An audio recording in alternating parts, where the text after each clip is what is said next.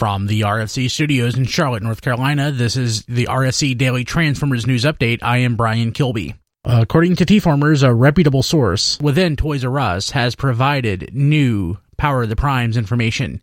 The source has provided information from the retailer's point of sale system. The information provides listings from the POS of Transformers toys and expected street date. The listings are as follows Transformers Generation Prime Master, 599. Street date December 1st, 2017. Transformers Generation Prime Legends 999. Street date also December 1st. Transformers Generation Prime Deluxe 1699. Street date December 1st. Transformers Generation Prime Voyager 2999. December 1st. Transformers Generation Leader 4999 with January 1st, 2018 as the street date something called Transformers Energon Igniters Nitro 1999 street date 420 2018. Transformers Energon Igniters Power 999 420 2018.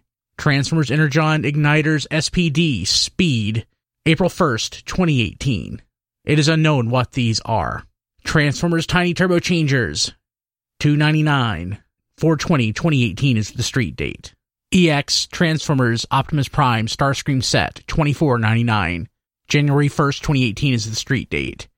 EX Transformers Street Racer 1699. December 1st, 2018 is also the street date. These two last releases have an interesting timing. Could these be from the mysterious Cyberverse line? Possibly. Information on Cyberverse has been extremely limited, so there's room for little other than speculation at this point. But as this occurs before New York Toy Fair, it's safe to assume that we will hear something in the near future. That's your RFC Daily Transformers News Update for today. I'm Brian Kilby, and I'll see you tomorrow.